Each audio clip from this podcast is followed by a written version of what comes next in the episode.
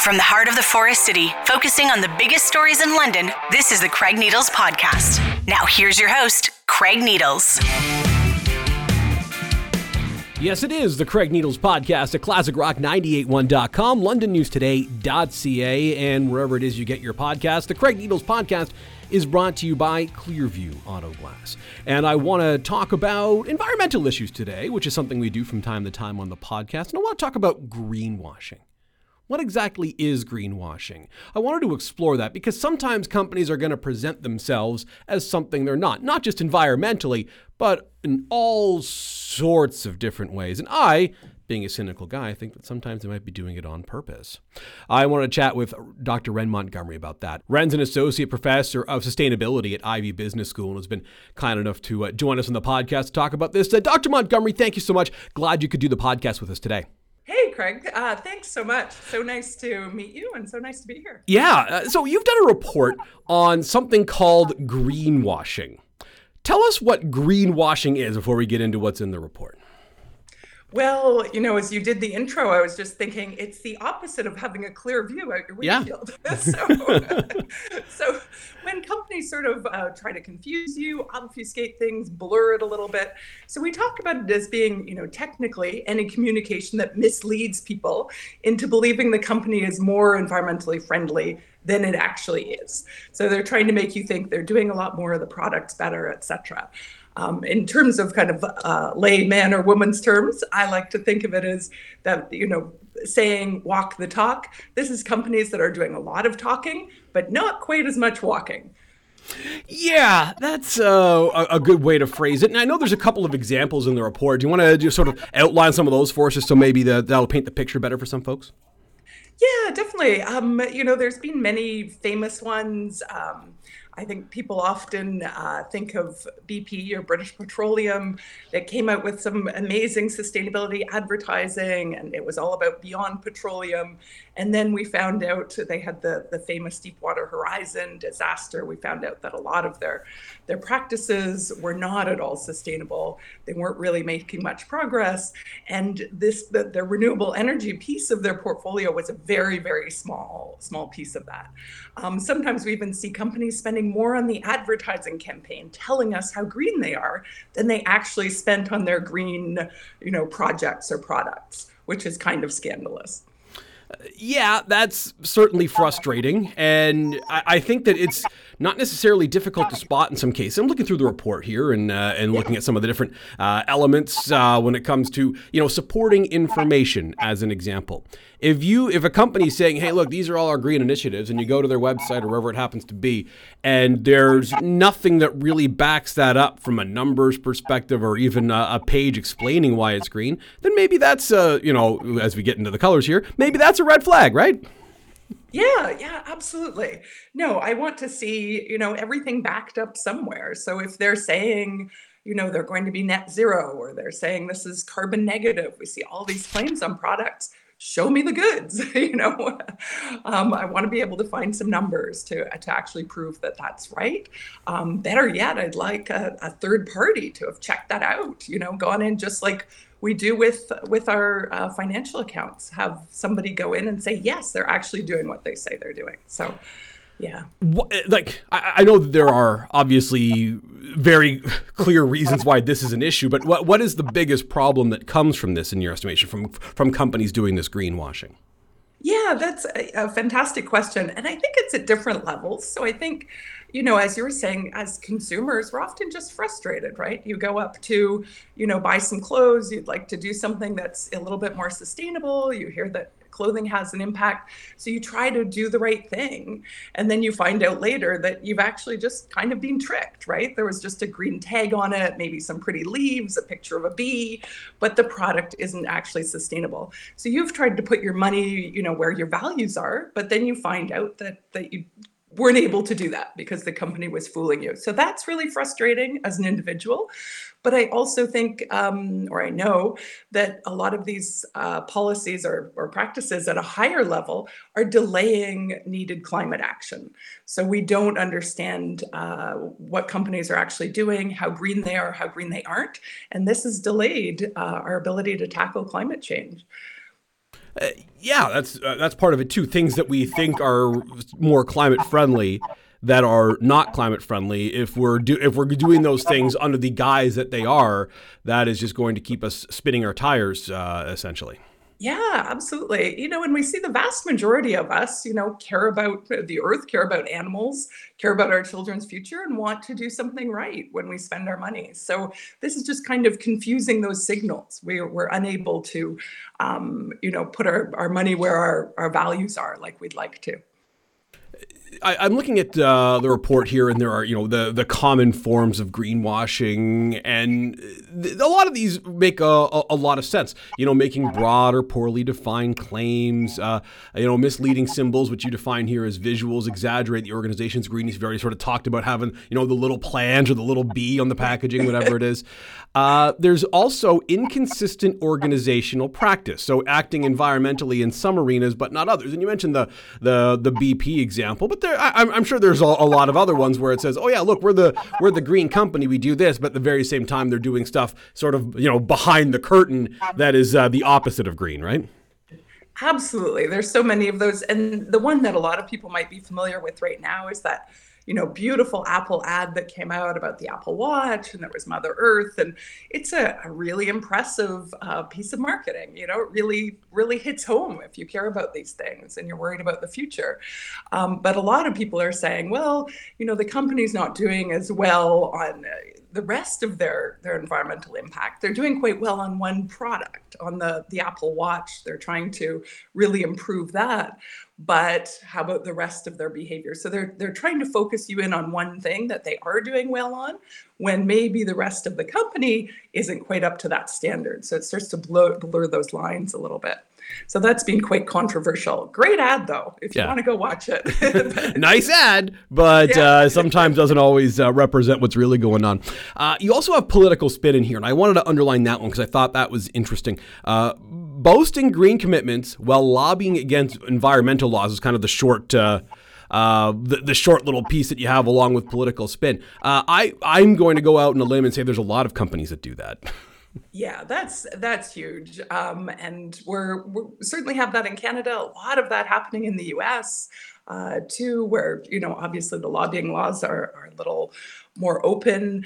Um, and this also ha- often happens through something like a trade association. So a company may say it's really sustainable, it's really green, but then it belongs to uh, a big organization that's lobbying against climate policy. Um, so sometimes the large chambers of commerce in the US, for example, have been really strong against uh, tighter climate regulations. But there's lots of individual members who are trying to say they're sustainable. So it's kind of like, okay, let's align those things. I, I think for companies um, and for people looking at companies, just look for that alignment. You know, are they being hypocritical? I don't like friends who are hypocritical. So why would I want to support companies that are also being hypocritical to me? Yeah, no, that uh, that makes a lot of sense. So I, I want to know from a consumer's perspective yeah. What do you? What's the best way to spot greenwashing? Would you say? Oh, yeah. Um, you know, it, it's so tricky for consumers because, you know, you don't want to spend a lot of time, you know, in a fast fashion store or something looking for a t-shirt. So you you try to do your best and you grab that thing um, but uh, some of those easy heuristics, you know, are just easy symbols that they show you. So it's often the green tag, the the brown, sort of rough brown paper. We see that a lot at some of the, the major retailers. Um, pictures of the earth, as I said, pictures of bees, trees, leaves all of those things are appealing to us certainly go over to those products because it may well be you know be a sustainable product. But look on that for some information because often what they're doing is just making very general claims or they just have those pictures and there's no backup there's no way to find any more information there's no kind of small print telling you what they actually do so yeah, that uh, sadly is going to be not easy, uh, not not an easy thing to do. And, and, look, who has the time? That's that's the other thing. And, and look, if, if people yeah. have the time, they want to do that research and they want to really look into things, that's fine. But there's going to be a lot of folks that do not necessarily have the time to do that, which is what kind of makes the greenwashing thing so dangerous. Is these companies can just you know put out the nice ad like Apple and think, all right, we've we've solved that problem. We've uh, we've kind of pulled the wool over the eyes of uh, of some of these people that might be buying this product, and, and we're going to move along here. And and that's I guess why it's so uh, in, insidious the greenwashing thing, right? Absolutely. It's it's so easy. And I, I wouldn't even say that all marketers are trying to trick us. I know I use the, the term tricking, right. but often it's just accidental, right? They I was going to ask you that. Like if, is this malice or is this incompetence? I guess was, the, was was one of the questions I had on my list here. I ask that question in many things, yeah, Greg. Yeah. Not, either you're lying to me or you're really incompetent. Um, so I, I'm not always sure. Uh, and so I think that's where we need need rules. And our definition doesn't really get to whether you meant to do it. So it's greenwashing if you did it. So if your marketing department is incompetent and they keep greenwashing, then maybe you want a better marketing department.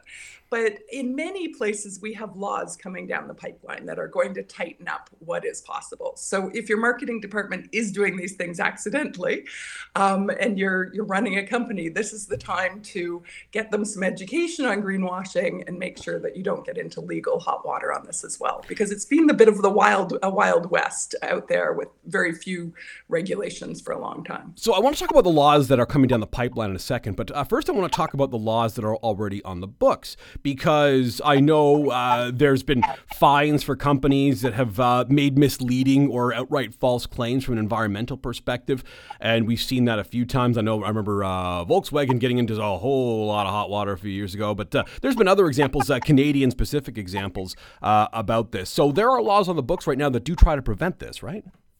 There are absolutely, um, and there's been a it's been a little hard to enforce them you know in canada i think we're seeing more and more activist groups bringing companies up before the competition bureau uh, on these cases uh, we saw a famous uh, case with Keurig in Canada. Royal Bank of Canada is uh, up before the Competition Bureau on greenwashing right now. There's a couple more I know about that that are probably going to be um, whatever registered or reported to the Competition Bureau shortly.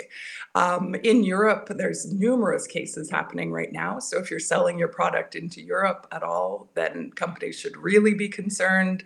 Um, and then things starting to tighten up a lot in the US. So um, California just puts through some new requirements about um, companies having to define their emissions. Uh, the Securities and Exchange Commission in the US is tightening up on green claims and investments. So you can't just have a mutual fund that's like the do good mutual fund anymore. You actually have to prove that that's what you're doing, which you know seems seems novel, but it's important legislation to have. So a lot of different aspects happening uh, all at once here. So companies really need to be aware of this if they they think they might be stepping into the greenwash zone, and that's really what we're trying to do with our report. It doesn't go through all the laws, but it's trying to give you know some structure, some sort of peer-reviewed research. Say this is what you should look at. Check these things out.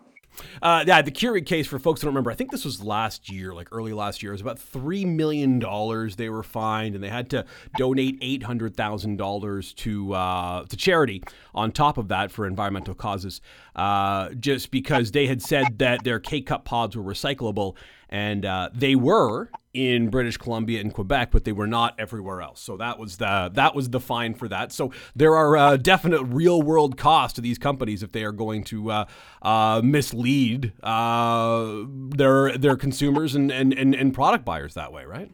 Yeah, absolutely, Craig. And and those are only only getting higher right yes. now. So yeah. Yeah. Uh, so, what should are there any laws or anything related to this that, in your estimation, should be on the books that are not right now? Is there anything that uh, that that government should be doing to make sure this doesn't happen, or are the laws already on the books and they just need to enforce them? How do you how do you feel about that? Well, I, I think a little bit of both. So the the one that really worries me right now, you know, some of these consumer claims, as we're talking about on a T-shirt or something, I, I, think consumers are getting a lot more aware of those. So I'm I'm not as worried. My 20 year old students are all over this. so Good. They love watching for greenwashing. But the ones that really worry me now is I, I think cus- uh, companies are getting uh, much more aware that consumers are watching for greenwashing. And, you know, and somebody can prove you're greenwashing in the present. I can go look into it and say, hey, look, this t shirt isn't actually uh, sustainable like you claimed. But so we see a lot of shift to what we in this uh, report called a special form of greenwashing future washing, um, where companies are saying, hey, it's hard to lie in the present right now. But if I say by 2030 or 2050, I'm going to be net zero or I'm going to be sustainable, and I put these promises out in the future, that's still going to appeal to a lot of consumers. But it's very hard for anybody to sue me right now, right? Yeah who knows? I might be there by 2030 or 2050. Yeah. We'll talk about it in 2050, but for now, here's what we're doing. Yeah. No, I get yeah, it. I won't be CEO anymore. So yeah. cares, right? That'll so. be somebody else's problem. Yeah, we can pay the fine then. Exactly. So those are the ones that uh, are really my big concern right now, and I think are just starting to get a lot more regulator attention, a lot more legal attention. Um, but it's certainly tracking several years behind uh, when companies started making use of these. So so there's been a big impact. So, Wren, uh, what do you want to see companies do then? Uh, if, if, if a company calls you up and says, Wren, listen, we, we want to really avoid greenwashing. Look, our marketing department screwed up again. Uh, what, uh, what advice would you have for someone who called you and asked about that with their company? I know it's hard to do it with a generic company, but uh, do your best for me. Absolutely, and and uh, you know that's what we're trying to do with this report. Um, I also set up a website that kind of collects my um, and a colleague's greenwashing research, uh, and we're happy to chat with people. And that's at greenwashingaction.com. It's the Greenwash Action Lab. We just set that up. So those are publicly available. You can look at that stuff, do it yourself uh, in a company. But I, I, when I talk to companies, there's so many that want to do the right thing, which you know encourages me that want to be authentically green, and they're actually the ones that are most affected by greenwashing. You know, if I spend a few extra bucks on a T-shirt, what's really the impact to me. But if I'm a company that's spending a lot of money on, on trying to do the right thing and change all my operations, and I have a competitor that's just saying they're doing it, but hasn't actually put any time and, and effort and resources into it, then that's a huge uh, impact on you. So um, I'm I would really like to work with companies, or I'm trying to work with companies uh, to push for for more legislation to call out those ones that are greenwashing, so that the companies that are actually doing the hard work can can benefit from that. And and I'd like to see that too, just because I, I feel very strongly about in this world where we're in when there's so many different things that you have to really look at and say hey is this real? Is this not? We've seen a proliferation of that with social media and things along those lines. The big companies at the very least should try to be somewhat honest with us. And and I know there's a mix of hey we tried to be honest and we we you know we didn't hit our goal and and there's outright attempts at dishonesty. I understand there's a mix of those things there but uh, you know you should at least try to be honest with us with your giant marketing departments. That's that's I don't think that's too much for for us as consumers to ask. Yeah, I don't think so at all. I don't think so at all. And I, I think what we're going to see is um, the, the financial aspects of the business, the operations people much more involved in what goes out as a marketing claim because they need to be thinking, okay, can we back this up? Um, so for a long time, I think the marketing department was sort of left on its own to do this. Nothing against our fabulous marketers; they weren't given the support they needed. Um, but I think companies that are are dividing the sustainability function across um, aspects of the organization are going to be in trouble. This is a, a cross organizational effort. So uh, so get everybody on board to make sure what the marketers are putting out is is legitimate. Yeah, I uh, I think so too. Is there anything else, Wren, that you want to uh, make sure that we talk about, or, uh, or, or make sure that our audience knows about before we wrap up our conversation here? Yeah, absolutely, Craig. And this has been such a pleasure. But um, a term that's coming out a lot right now is something called green hushing, which I think mm-hmm. is really interesting um, and people may come across. So we've studied it for a while, but I'm seeing it a lot in media. And this is where some companies are saying, hey, this is really tricky out there. I might get pushback from stakeholders, um, etc. So I'm going to do the sustainability things, but I'm just not going to talk about it. So if we talk about that walk the talk, this is people or companies that are actually walking, they're doing really well, but they're deciding not to talk about it. So we might think that's great, you know, sure, they're doing the hard work, they're not advertising, but it concerns me because I think we want consumers to see, look, this is what the good companies are doing. We want regulators to see, hey, look, the bar is really high. You can do this, um, and and kind of push the envelope and push others ahead. So green hushing is something not quite as concerning as greenwashing, but something I think is important to keep your your eye on too, and for us to to encourage companies to speak about what they're doing, but just be be honest about it. Yeah, I uh, I would like some honesty too, and and I, I, know that it's it's a little bit different when companies present themselves as greenwashing to the government and and, and lie about that. But you know, if, if if governments have real life goals as far as carbon neutrality and net zero and things along those lines, that's great. But that means that everybody who's coming to the table has to be telling the truth. And if we're not all telling the truth, then we're not going to accomplish any of those goals. Absolutely, absolutely. And I think this is where some of the financial uh, and disclosure regulations coming down the pipeline. Europe is far ahead on this. The SEC, Securities and Exchange Commission in the US, is probably going to be a pretty fast follower that just require, just like your financial reports, you know, it's legally required that you report on different aspects of sustainability. So I think that will help slash force um, people to be much tr- more truthful about this, which will be a nice step. Yeah, I uh, I think so as well. Well, uh, yeah. Wren, thank you so much for doing this. I, I really enjoyed the conversation. I'm glad that you could spend uh, uh a couple minutes talking about this uh, report with us. Again, if, if someone wants to look at the report themselves and, and look at the work you've done, where can they go online to find it? Absolutely. Um, if you just search greenwash and Ivey, I think the report should uh, pop up. If that's not working for you, greenwashaction.com is uh, my new site that we're just trying to put some of this stuff up so people can freely access it and have it all in one spot. Yeah, greenwashaction.com. And if you're listening to this on, on one of the, the, the, the standard podcatchers, there's going to be a link to this in the description of the podcast. Uh, uh, Wren, thank you so much for doing this. I, I really appreciate the, the conversation. It was a good one. Yeah, an absolute pleasure, Craig. And thank you for your interest. No, glad, glad to do so. Uh, it's uh, Wren Montgomery, who's an associate professor of sustainability at the Ivey School of Business here at uh, Western University. That's all the time we have for this edition of the Craig Needles podcast, which, of course, you can find at classicrock981.com and londonnewstoday.ca. The Craig Needles podcast is brought to you by Clearview Autoglass. With a bit of bad luck, your windshield took one for the team and you've got to get it replaced. The good luck is you've got Clearview Autoglass. Certified in OptiAim lane departure camera calibration service, Clearview Autoglass will replace your windshield quickly and safely to ensure the integrity of your vehicle. And they will submit your claim directly to your insurance company for you. Plus, they'll give you a $25 gift card. Don't just drive, enjoy the view with Clearview Autoglass, 540 Clark Road and ClearviewAutoglassLondon.ca. The Craig Needles Podcast is a presentation of the Blackburn Media Podcast Network.